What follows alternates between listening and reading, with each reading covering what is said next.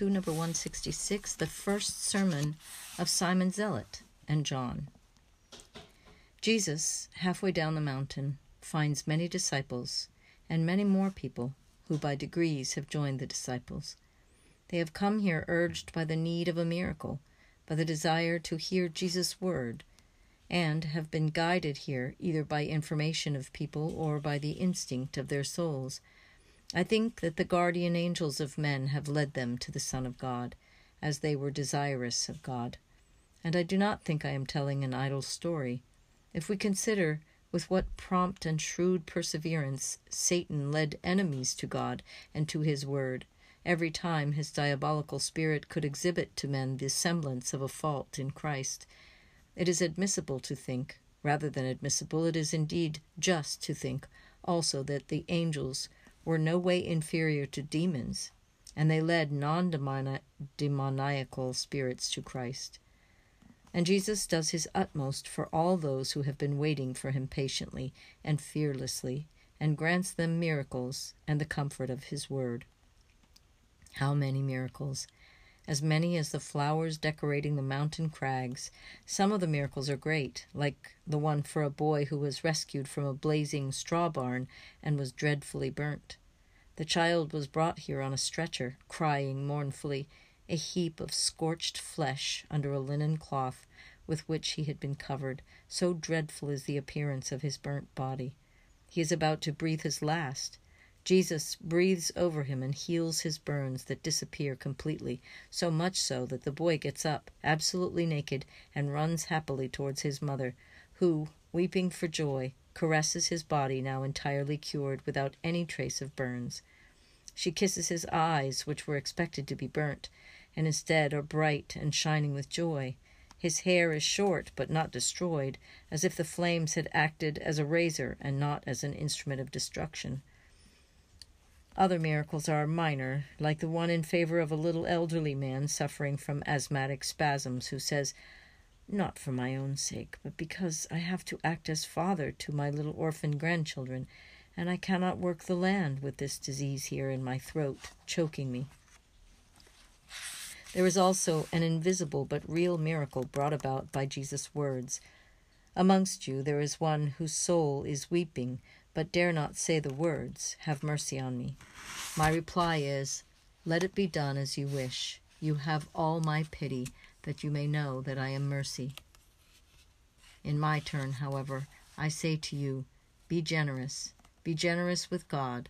Break all ties with the past. You perceive God, so come to him whom you perceive with a free heart and complete love. I do not know to whom among the crowd these words are addressed. Jesus says also, These are my disciples, my apostles. They are as many Christs, because I have elected them as such. Apply to them trustingly they have learned from me what is needed for your souls. The apostles, thoroughly afraid, look at Jesus, but he smiles and goes on. And they will give your souls the light of stars and the refreshment of dew to prevent you from languishing in darkness. And then I will come and give you perfect light and consolation and all wisdom to make you strong and happy by means of a supernatural strength and joy. Peace be with you, my children. I am expected by other people who are more unhappy and poorer than you are. But I will not leave you alone. I am leaving my apostles with you, which is the same as if I left the children of my love and trusted to the most amiable and reliable foster mothers. Jesus waves his hand, blesses them, and departs, pushing through the crowd, who do not want to let him go. And just then he works the last miracle an elderly, partly paralyzed woman, brought here by her grandson, joyfully shakes her right arm, which before she could not move, and shouts, He touched me lightly with his mantle when passing by, and I am cured. I did not even ask for it, because I am old. But he felt pity also for my secret desire, and with his mantle, the hem of which hardly touched my useless arm, he cured me. Oh, what a great son our holy David has! Glory be to his Messiah! But look! Look, also my leg is moving like my arm. Oh, I feel as if I were only twenty years old. While many people rush towards the old woman, who is shouting her happiness at the top of her voice, Jesus can sneak away without being detained further, and the apostles follow him.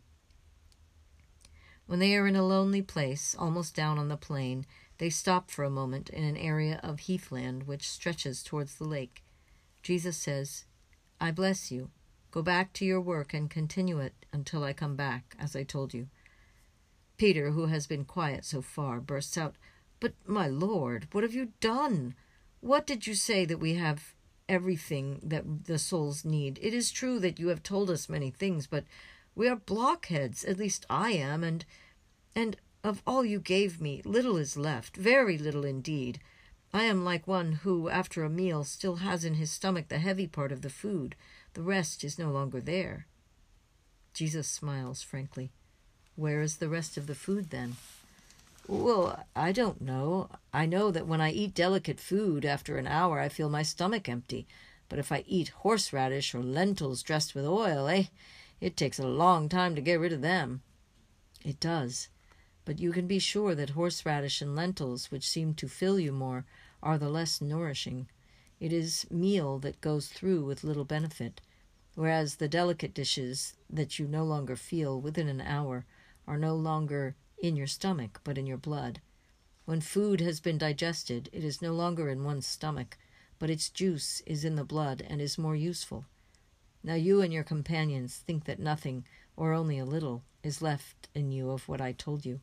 Perhaps you remember whatever is more pertinent to one's own nature the violent, the violent parts, the contemplative, the contemplative parts, the affectionate, the loving parts. But believe me, everything is within you. Even if it seems to have gone, you have absorbed it, your thoughts will wind off like a multicolored thread, showing you light or strong hues according to what you require. Be not afraid. Consider that I know, and I would never send you if I knew that you were unable to do it. Goodbye, Peter. Cheer up. Smile. Have faith. A good act of faith in the omnipresent wisdom. Goodbye, everybody. The Lord is with you. And he leaves them quickly, while they are still amazed and worried about what they have heard and must do. And yet we must obey, says Thomas. Yes, of course. Oh, poor me. I feel like running after him, grumbles Peter. No, don't.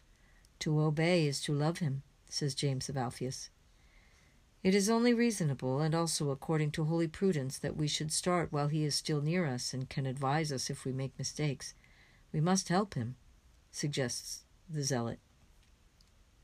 That's true. Jesus is rather tired. We must relieve him a little as best we can. It is not enough to carry the bags, make the beds, and prepare the food. Anyone can do that. But we must help him in his mission, as he wants us to, confirms Bartholomew. It's all right for you, because you are a learned man, but I, I am almost completely ignorant, moans James of Zebedee. Oh, Lord, there are those who are up there they are coming here. What shall we do? exclaims Andrew. And Matthew says, Excuse me if I, the most miserable one, give you my advice. Would it not be better to pray the Lord instead of standing here complaining about things complaints cannot mend? Come on, Judas. You know the scriptures so well. Say for us all the prayers of Solomon to obtain wisdom. Quick, before they arrive here. And Jude Thaddeus, in his beautiful baritone voice, begins, God of my ancestors, Lord of mercy, who by your word have made all things, etc., etc., down to all those who were saved by wisdom, who pleased you, O Lord, from the beginning. He finishes in time, just before the people arrive and gather around them, asking thousands of questions as to where the Master has gone, when he will come back, and a more difficult one to be answered, requesting how can they follow the Master, not with their legs, but with their souls, along the way pointed out by him. The apostles are embarrassed by the question. They look at one another, and Judas Iscariot replies, By following perfection, as if his reply explained everything. James of Alphaeus, who is more humble and quiet, becomes pensive, then says, The perfection to which my companion refers is achieved by obeying the law, because the law is justice, and justice is protect- perfection. But the crowd are not yet satisfied, and one, who appears to be a leader, asks, But we are like little children with regard to doing good. Children do not yet know the meaning of good and evil. They cannot tell one from the other. And on this way, which he points out to us, we are so inexperienced that neither are we able to distinguish between them. There was a way known to us, the old one, which we were taught at school. It is so difficult, long, and frightening. Now, listening to his words, we feel that it is like that aqueduct we can see from here. Below, there is the road for animals and men. Above, on the light arches, high up in the sun and in the blue sky, near the tallest branches rustling in the wind and resounding with the singing of birds, there is another road, as smooth, clean, and clear as the inferior one is rough, dirty, and dark. There is a way for the gurgling limpid water, which is a blessing because of the water that comes from God and is caressed by what is of God. Rays of the sun and of the stars, new leaves, flowers, and wings of swallows. We would like to climb up to that higher way, which is His way, but we do not know how to do so, because we are bound down here under the weight of the old construction. What shall we do? The person who has spoken is a young man about twenty five years old, dark, strong, with an intelligent mane. He does not seem to be a man of the people like the majority of the crowd present. He is leaning on an older man. Judas Iscariot, tall as he is, sees him and whispers to his companions, Quick, explain things properly. There is Hermas with Stephen, who is loved by Gamaliel. And that is enough to embarrass the apostles completely. At last Simon Zealot replies, There would be no arch if there was no foundation in the dark road. The latter is the matrix of the former, which rises from it and climbs toward the sky, of which you are desirous. The stones fixed in the ground and holding the weight without enjoying rays or flights are aware that they are set there, because now and again a swallow, squeaking, flies down as far as the mud and caresses the base of the arch, and a ray of the sun or of a star filters through to say how beautiful is the vault of heaven. Thus, in past centuries, a divine word of promise, a celestial ray of wisdom, descended now and again to caress the stones oppressed by divine wrath, because the stones were necessary. They are not, were not, and never will be useless. Time and the perfection of human knowledge have risen slowly on them and have reached the freedom of present days and the wisdom of supernatural knowledge. I already see your objection. It is written on your face. It is the one we have all had before we were able to understand that this is the new doctrine, the gospel preached to those who, because of a retarding process, have not become adults through the elevation of the stones of knowledge, but have grown darker and darker, like a wall that sinks into a dark abyss. In order to get out of this affliction of a supernatural darkness, we must bravely free the foundation stone from all the others laid on top of it do not be afraid to knock down the high wall that does not carry the pure lymph of the eternal spring. Go back to the foundation, which is not to be changed. It comes from God. It is immovable. But before rejecting the stones because they are not all bad and useless, examine them one by one at the sound of the word of God. If you hear that they are sound, keep them and use them again to rebuild. But if you hear in them the dissonant sound of human voice or the rending sound of a satanic voice, and you cannot be mistaken because if it is God's voice, it is a sound of love. If it is a human voice, it is a sensual sound. If, if it is a satanic voice, it is a sound of hatred. Then break the wicked stones into shivers. I say break them into shivers, because it is charity not to leave behind germs or evil things, which may seduce the wayfarer and induce him to use them to his own disadvantage. Crush literally to smithereens all your deeds, writings, teachings, and acts that were not good. It is better to be left with little, to rise by hardly one cubit with good stones, rather than by yards with wicked stones. Sunbeams and swallows descend also to low walls, which hardly rise above the ground, and the humble little flowers at the edge of the road easily reach the low stones to caress them. On the contrary, the proud, useless, rough stones that want to rise higher receive nothing but thorny caresses and poisonous embraces. Demolish in order to rebuild and to ascend, testing the goodness of your old stones to the sound of the voice of God. You are a good speaker, man. We must ascend, but how? We have told you that we are less than babies. Who will enable us to climb the steep column? We will test the stones to the sound of the voice of God. We will break up the ones that are not good, but how can we ascend? We feel giddy only at the thought of it, says Stephen. John, who has been listening with his head lowered, smiling to himself, raises his head. His face is bright, and he begins to speak. Brothers, the thought of ascending makes you feel giddy. It is true. But who told you that it is necessary to attack the ascent direct? Not only babies, but even adults cannot do it. Only angels can glide in the blue skies because they are free from all material weight. And only heroes in holiness can do it amongst men. We are a living being who in this dejected world is still a holy hero, like the ancient people who adorned Israel, when the patriarchs were friends of God, and the word of the eternal code was the only one, and was obeyed by every righteous creature. John, the precursor, teaches us how to attack the ascent direct.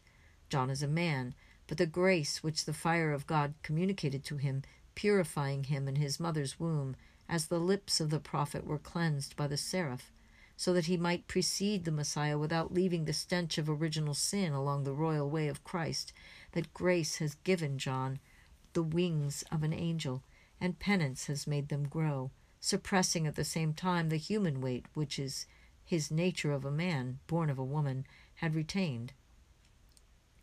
John, therefore, from the cavern where he preached penance, with his spirit married to grace burning in his body, can ascend to the top of the arch beyond which is God, the Most High Lord our God, and dominating the past centuries, the present day, and the future, with the voice of a prophet and the eye of an eagle that can stare at the eternal sun and recognize it, he can announce, There is the Lamb of God that takes away the sin of the world. And he can die after this sublime song, which will be sung not only in our limited time, but also in the endless time of the eternal blessed Jerusalem to applaud the second person, to invoke him on human miseries, to sing hosannas in the eternal brightness. But the Lamb of God, the most sweet Lamb who left his bright abode in heaven, where he is the fire of God, in an embrace of fire, oh, the eternal generation of the Father who conceives his word through his unlimited and most holy thought, and absorbs him, producing an effusion of love, from which the Spirit of love proceeds, the center of power and wisdom, but the Lamb of God, who left his most pure incorporeal form to enclose his infinite purity, holiness, and divine nature in mortal flesh, knows that we have not been cleansed by grace, not yet, and knows that we could not ascend to the high summit where God, one and triune, is. Like the eagle which is John, we are little sparrows living on roofs and on roads we are swallows that fly in the sky but feed on insects. We are woodlarks who want to sing imitating the angels, but our singing when compared to theirs is a dissonant, high pitched drone of cicadas in summer. The sweet Lamb of God, who came to take away the sin of the world, knows that. Because if he is no longer the infinite Spirit of heaven, having taken human flesh, his infinity is not diminished thereby, and he knows everything because his wisdom is always infinite. And so he teaches us his way, the way of love. He is the love which out of mercy for us became flesh, and that merciful love created for us a way, but also little ones can ascend. And he is the first to ascend it, not because of his own need, but to teach us. Neither would he need to spread his wings to return to the Father. His spirit, I swear it to you, is closed down here on the miserable earth, but it is always with the Father, because God can do everything and He is God. But He goes ahead, leaving behind Him the perfume of His holiness, the gold and fire of His love. Look at His way. Oh, it does not reach the summit of the arch, but how peaceful and safe it is. It is not straight, it is spiral. It is longer, and the sacrifice of his merciful love is revealed by such length where he delays for the sake of us. the weak ones. It is longer, but better suited to our misery. The ascent to love, to God, is as simple as love, but it is vast, because God is an abyss which I would say is immeasurable, if he did not bend across to be reached, to be kissed by the souls in love with him. John speaks and weeps, smiling with his lips in the ecstasy of revealing God. The simple way of love is long, because the abyss, which is God, is limitless, and one could climb as much as one would like, but the admirable abyss calls our miserable abyss. It calls it by means of its light and says, Come to me. Oh, the invitation of God, the invitation of the Father. Listen, listen. The kindest words are coming towards us from the heavens left open, because Christ opened the gates wide and left the angels of mercy and forgiveness to keep them open, so that while men are waiting for the grace, at least light, sense, song, and peace should flow down to attract the hearts of men in a holy manner. It is the voice of God who is speaking, and the voice says, Your childhood? But it is your most valuable money. I would like you to become really little so that you would have the humility, the sincerity, and the love of children, the confident love of children for their fathers. Your inability? But that is my glory. Oh, come. I do not even ask you to test the sound of the good and the bad stones by yourselves. Give them to me. I will pick them, and you will do the rebuilding. The ascent to perfection? Oh, no, my little children. Join hands with my son, your brother now, and thus ascend beside him. To ascend, to come to you, eternal love, to achieve your likeness that is love. To love, that is the secret. To love, to give oneself. To love, to suppress oneself. To love, to melt. The flesh, it is nothing. Sorrow, it is nothing. Time, it is nothing. Sin itself becomes nothing if I dissolve it in your fire, O God. Only love exists. Love. The love that gave us the incarnate God will give us all forgiveness. And no one knows how to love better than children, and no one is loved more than a child. Oh, you whom I do not know, who want to know what good is, to distinguish it from evil, to possess the blue sky, the celestial sun, and everything that is supernatural joy? Love, and you will achieve it. Love Christ. You will die to the life of this world, but you will rise again in your spirit. With your new spirit, without any further need of stones, you will be forever an inextinguishable fire. A flame rises. It needs neither steps nor wings to rise. Free your ego from every construction. Put love into yourself. You will blaze up. Let that happen without any restriction. Nay, kindle the fire, throwing it into it your past passions and knowledge. What is not good will be destroyed by the flames. What is already a noble metal will become pure. Cast yourself, brother, into the active, joyful love of the Trinity. You will understand what now seems incomprehensible to you because you will understand God, who can be understood only by those who give themselves without any limitation to his sacrificing fire.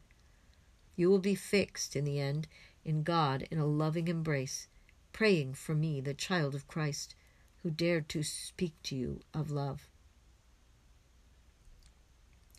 They are all dumbfounded the apostles, the disciples, the believers. The man to whom the words were addressed is pale, while John's face is flushed, not so much because of the effort as because of his love. Stephen at last shouts, May you be blessed, but tell me, who are you? And John, his attitude reminds me so much of the Virgin at the Annunciation, replies in a low voice, bending as if he were adoring him whom he mentions, I am John. You see in me the least of the servants of the Lord. But who was your master before? No one but God because I received my spiritual milk from John, the pre sanctified God of God. Now I eat the bread of Christ, the Word of God, and I drink God's fire that comes to me from heaven. Glory be to the Lord. Oh, I am not going to leave you, neither you nor him. I will part from none of you. Take me with you. When? Oh, but Peter is here. He is our chief. And John takes Peter, who is dumbfounded, and proclaims him the first. And Peter collects himself and says, Son, a considered reflection is required for a great mission. This man is our angel, and he inflames us, but it is necessary to know whether the flame will last in us. Measure yourself, and then come to the Lord. We will open our hearts to you as to a most dear brother. In the meantime, if you wish to become better acquainted with our life, you may stay. The flocks of Christ may grow exceedingly, so that the true lambs may be separated from the false rams, choosing among the perfect and imperfect ones. And the first apostolic revelation ends thus.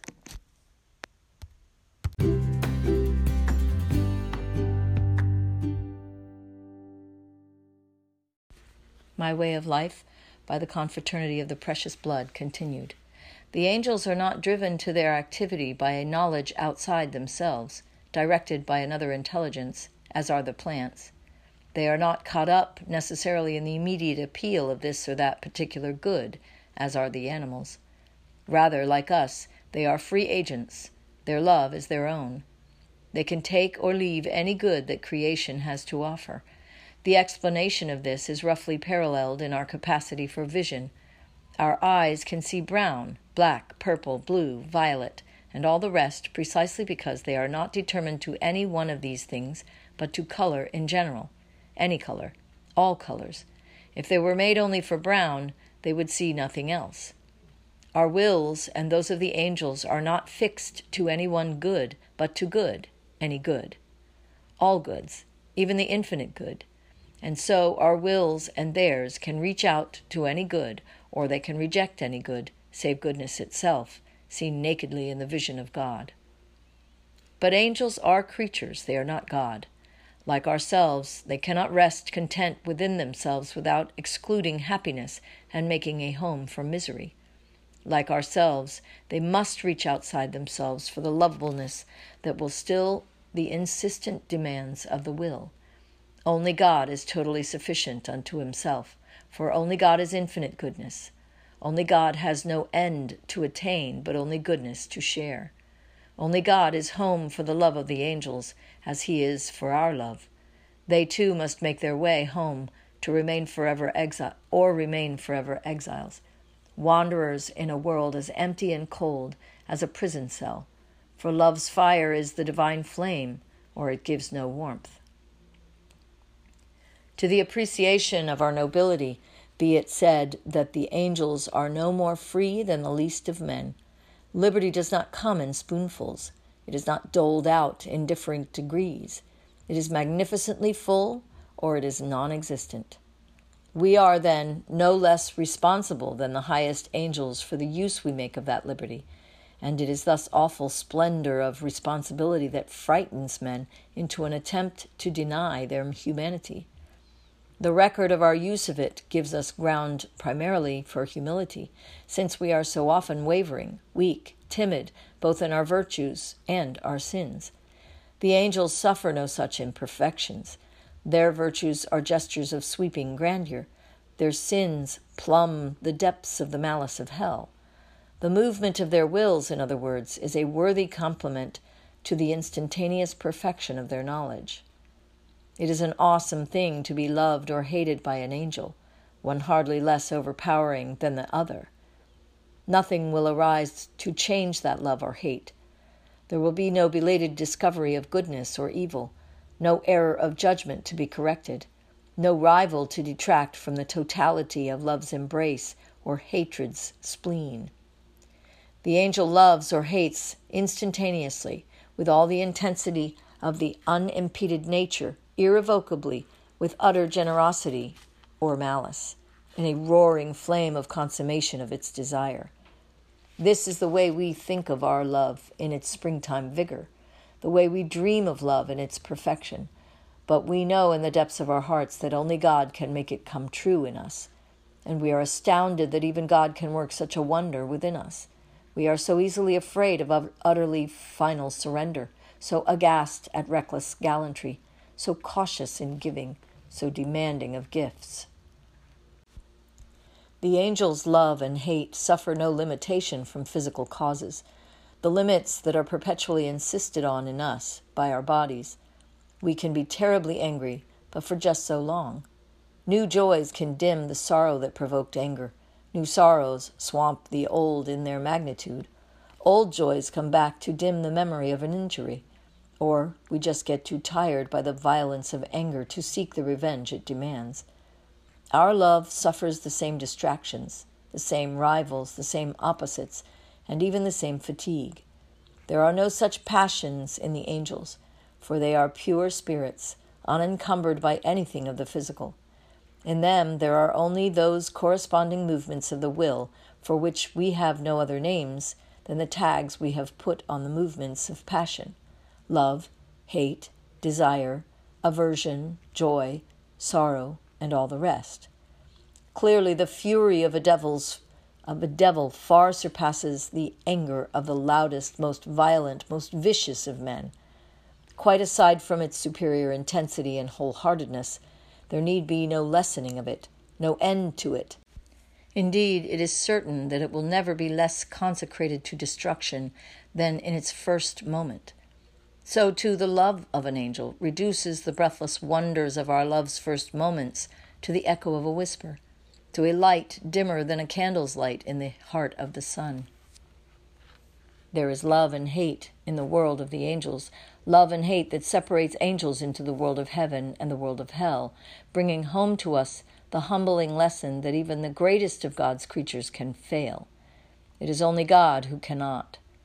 There is among the angels an evil love which was the undoing of the very best, the most perfect of them, a love that was hatred of self by its very refusal to look beyond the staggering beauty that was God's gift to the angels.